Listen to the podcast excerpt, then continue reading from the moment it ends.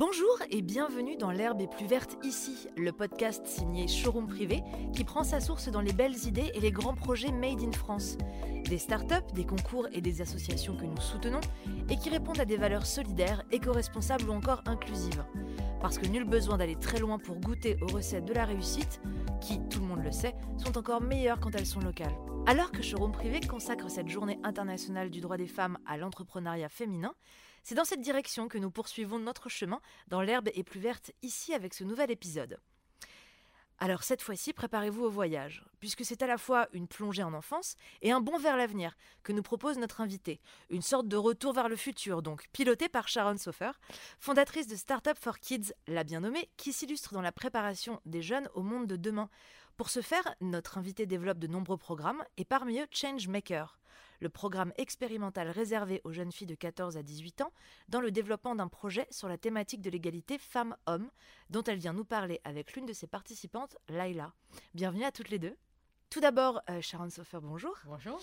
Euh, merci d'avoir accepté notre invitation. Alors, nous sommes ici pour parler de Changemaker, hein, dans le cadre de Startup for Kids, euh, que vous avez créé. Mais avant cela, je souhaiterais revenir sur la genèse de ce projet, de cette maison mère, de cette raison mère dont vous êtes à l'origine. Comment est né Startup for Kids, en fait, et quels en étaient les objectifs? Alors, Startup for Kids, c'est vraiment l'illustration de la sérendipité.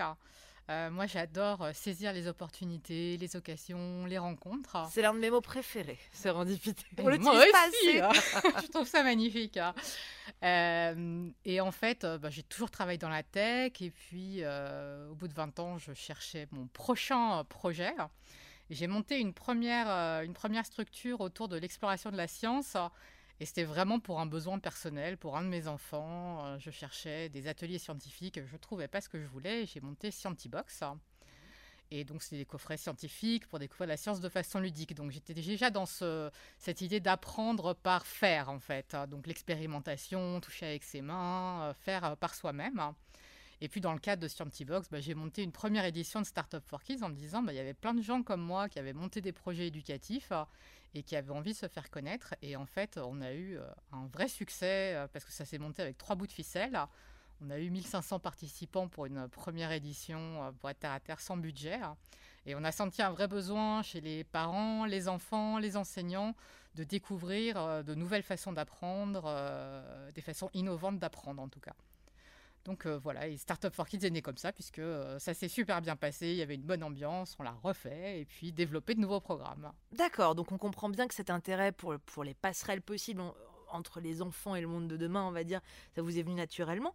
Euh, l'un, de, l'un de vos objectifs, c'était justement d'inventer des jouets qui rendront les enfants plus intelligents et plus empathiques, d'après ce que j'ai compris. Mais selon vous, le numérique et l'empathique vont de pair?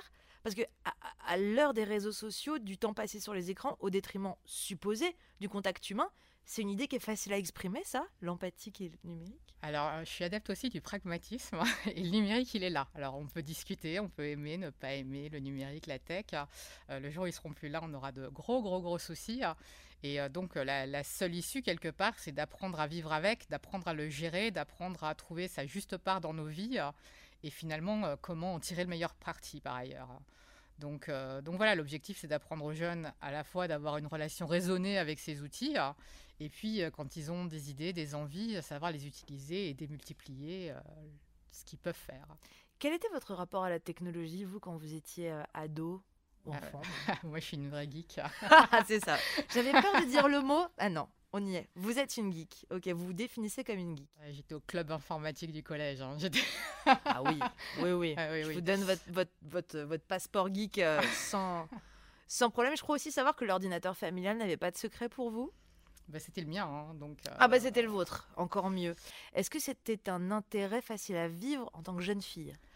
Alors à l'époque, hein, c'était il y a vraiment longtemps en fait. J'ai bientôt 50 ans. Donc, euh, on parle d'une époque où l'informatique euh, existait à peine. Hein. C'était euh, le TO7 pour, pour ceux qui s'en rappellent. donc, c'est sûr que dans le club informatique, il n'y avait pas beaucoup de filles. Mais la question ne se posait pas comme ça. Mais en fait, une fois que je suis sortie du collège et rentrée au lycée et passée dans le flux, l'informatique, c'était pas une option finalement. Enfin, il n'y a, a, pas eu ce côté poussé à Et, c'est bien après, en fait, c'est très marrant parce qu'il y a beaucoup de choses que j'ai vécues sur cette période du, du, lycée, surtout. Hein. J'étais dans un collège difficile, donc il y avait d'autres problèmes que filles-garçons. Hein. mais au lycée, clairement, j'ai ressenti après coup et après analyse le, comportement des enseignants par rapport à une fille qui était plutôt forte en matière scientifique ah oui, il y avait un. Ah oui, d'accord. Mais en fait, je l'avais pas ressenti sur le coup. C'est-à-dire que j'avais des, anecdotes distinctes de différents profs de physique ou de maths. Ouais. Et, c'est vraiment une fois que j'ai commencé à rentrer dans l'engagement euh, sur euh, amener les filles vers la science que j'ai fait une relecture en fait ah de choses qui, qui me paraissaient juste pas hostiles. Je me disais bah ils m'aiment pas, ils m'aiment pas quoi. Enfin prof de physique qui me mettait deux heures de colle quand je rentrais en cours et qui me balançait ma copie avec des 19 en me disant à peine c'est bien. Euh, quand mon voisin, lui, avait des compliments, en fait, euh, moi, je m'étais juste dit qu'il m'aimait pas. Et, en fait, euh, bien évidemment que c'était des, des, enjeux de les filles, c'est pas fait pour faire de la science, quoi. Alors, ce qui nous amène un peu à la, à la création de Changemaker, finalement, Changemaker, ce nom, il s'est imposé comme une évidence. Qu'est-ce qu'il exprime essentiellement? Bah, Changemaker, alors euh, pour les auditeurs, c'est apostrophe HER à la fin. Donc euh, les changemakers, c'est les porteurs de changement. Donc euh, c'est les, générations, les jeunes qu'on incite à, agir. Évidemment, beaucoup autour du climat, des objectifs de développement durable. Et, on a eu envie de faire un programme que pour les filles. En fait, on a fait pas mal d'expérimentations, puisque sur Startup for Kids, il y a, des jeunes filles, garçons qui, participent. Et on a vite vu que les ateliers de code, par exemple, bah, il y avait plus de garçons qui s'inscrivaient si on faisait rien. Ou toujours, hein. Toujours. Donc, euh, on s'est amusé à changer les intitulés pour équilibrer euh, les chiffres. Pas, pas, appeler ça un atelier de code, mais euh, développe un jeu ou viens faire un projet, etc. après, on s'est rendu compte que lors des prises de parole, par exemple, quand les équipes étaient mixtes, eh ben, on répartissait le temps de parole quand il y avait une présentation. Puis quand arrivaient les questions-réponses, ben, les garçons prenaient plus facilement la parole. Donc, on a développé des ateliers de prise de parole en public que pour les filles. Et euh, donc, euh, petit à petit, on a joué entre euh, des quotas, des ateliers pour les filles, etc., pour, pour rétablir cet équilibre. Et après, spécifiquement sur le programme Changemaker, bah, il y a des sujets délicats à aborder, puisqu'on parle d'égalité filles-garçons. Les filles ont toutes choisi leur projet. Et on voulait qu'elles soient très à l'aise pour, pour s'exprimer, aborder des sujets qui peuvent être difficiles, délicats, et que ce soit leur, zone. quels sont-ils, par exemple? Ces sujets délicats bah, on peut facilement aborder euh, les violences entre filles et garçons, les abus sexuels. Et euh, à 14, 15, 16 ans, on n'a pas forcément envie d'en parler avec euh, des garçons de son âge. On peut en parler avec des adultes, mais voilà, entre filles, elles sont plus à l'aise pour parler de Tout ce qu'elles ont envie de parler. Oui, ouais, c'est assez compréhensible d'ailleurs à cet âge-là. Quel était le challenge principal de Changemaker? Quel, était le, quel a été le défi principal pour vous? Alors, le défi, c'est euh, dans les partenaires, par exemple. Ah. Euh, et ben, il y a des hommes qui m'ont dit, mais pourquoi vous faites un programme que pour les filles hein? Ah, C'est cette hein. légitimité, il ne voyaient pas la légitimité, en fait. Exactement. Où est le problème et euh, pourquoi vous faites des programmes que pour les filles? C'est discriminant, en fait. Hein. Et, moi, j'allais pas reprendre la discussion à expliquer que la discrimination aujourd'hui, euh, on sait de quel côté elle est. Il y en a plein d'autres, certes, mais euh, la discrimination dans le monde professionnel, dans les études entre filles et garçons, elle est là. s'il fallait reposer le débat. Et du coup, c'est vrai que nos partenariats, pour beaucoup, ont été portés par des femmes. Mhm. donc, euh, donc voilà, c'est pas une coïncidence. Hein. après, il fallait embarquer les filles, c'était un nouveau projet, les embarquer sur toute une année, sacrifier la moitié de ces mercredis après-midi, alors qu'elles sont euh, ou en fin de collège ou au lycée, il y a beaucoup de travail, euh, plus une semaine entière pendant les vacances de la Toussaint. Enfin, c'est un engagement. Donc, euh, sur une première expérimentation où on n'a pas de filles qui viennent raconter qu'elles l'ont déjà fait, que ça a eu un impact positif sur elles, bah, c'est difficile. Donc, donc, on est hyper reconnaissant aux 25 filles qui sont embarquées dans l'aventure avec nous la première année. Et après, bah, globalement, euh, sinon, ça a plutôt roulé parce que euh, les partenaires qui se sont euh, engagés avec nous, ils sont hyper engagés, ils participent activement. Les filles, franchement, elles sont au top. Enfin, c'est vraiment du bonheur. Et on va déployer l'année prochaine à plus grande échelle. Hein. Vous vous êtes naturellement penché sur la question de l'égalité des chances femmes-hommes dans les métiers tech, numérique, entrepreneuriat. Quoi. Quelles sont les inégalités fondamentales auxquelles vous, vous avez été confronté dans le monde professionnel? Vous m'avez parlé du monde scolaire, mais du monde professionnel euh, aussi, j'imagine. Ouais, alors ce qui est marrant, c'est que c'est toujours pernicieux. C'est-à-dire que on n'arrive pas forcément à identifier s'il y a un problème ou pas. Par exemple, les remarques, euh, les remarques du type, bah, c'est une blague. Enfin, les remarques sur la tenue vestimentaire, euh, sur, enfin, en plus quand on travaille dans la tech et j'ai bossé dans du hardware. Alors il y a deux mondes, hein. il y a le monde du software et du hardware. Le hardware, c'est encore, encore pire. Et euh, et à chaque fois, on ne sait pas comment réagir, en fait. C'est ça qui est désarmant. C'est-à-dire que si, euh, si on surenchérit, euh, d'abord, on n'a pas envie, donc on se trouve dans cette posture, ah bah non, euh, quand on me fait une bague de cul, moi, j'ai pas envie de plaisanter, de surenchérir pour montrer que je suis cool.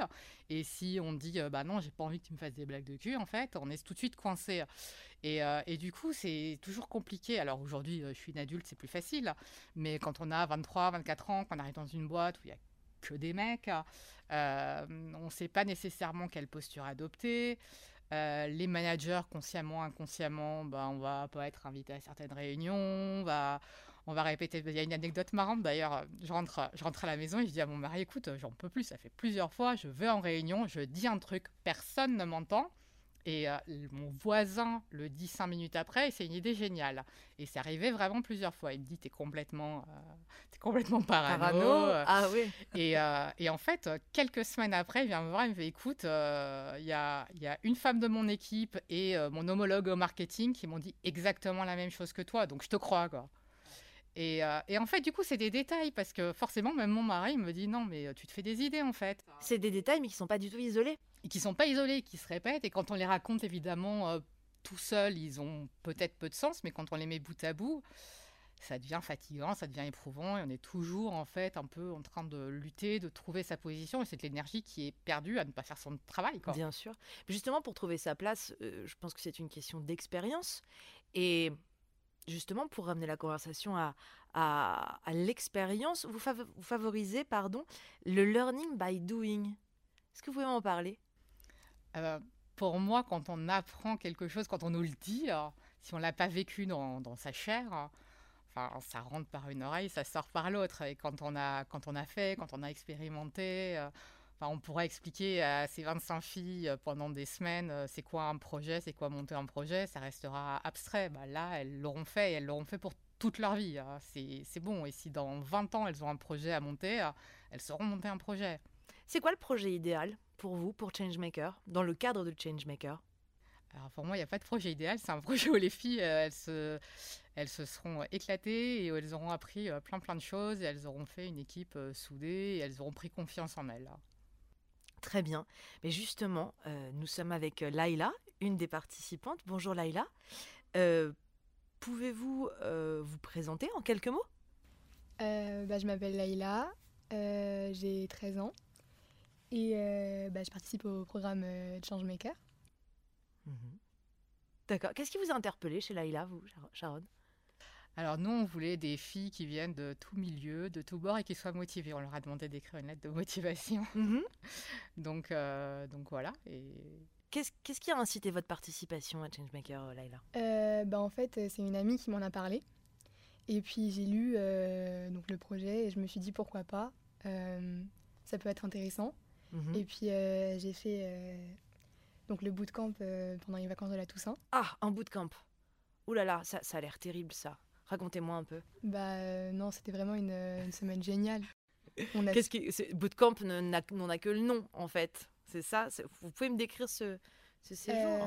Bah on a rencontré des, des personnes qui nous parlaient du, des légalités hommes-femmes. On a fait des, des séances de code on a, rencontré, des, on a rencontré des développeurs. Et euh, on, a appris un peu le métier, euh, enfin les métiers dans une entreprise. Et les métiers de la tech, c'est quelque chose qui vous intéressait déjà avant? Euh, Je ne savais pas vraiment ce qu'est-ce que c'était en fait. j'ai vraiment découvert ça à Changemaker. Et enfin, j'ai trouvé ça hyper intéressant. Quel était votre projet? Du coup, moi, je fais un projet sur l'éducation genrée avec trois autres filles. notre projet, c'est de créer un site qui expliquerait aux, parents et aux personnes autour de, l'enfant comment éviter de donner une, éducation genrée à, son enfant parce que ça peut avoir des, des répercussions sur, sur son avenir et, et, dans, son, dans son milieu plus tard, que ce soit au travail ou même à l'école, ça commence à l'école. Donc. Bien sûr, sur son estime de soi aussi. Exactement. D'accord, très bien. Et, et, quelles ont été les, les, étapes marquantes justement de ce, de ce, de ce projet, cette aventure? bah Déjà trouver le projet. ouais, c'est vrai. trouver l'idée de, de, faire un site et puis savoir à qui on voulait s'adresser plus, plus précisément et comment on allait faire pour que, que, que le site naisse, les, la mise en forme, tout ça. D'accord.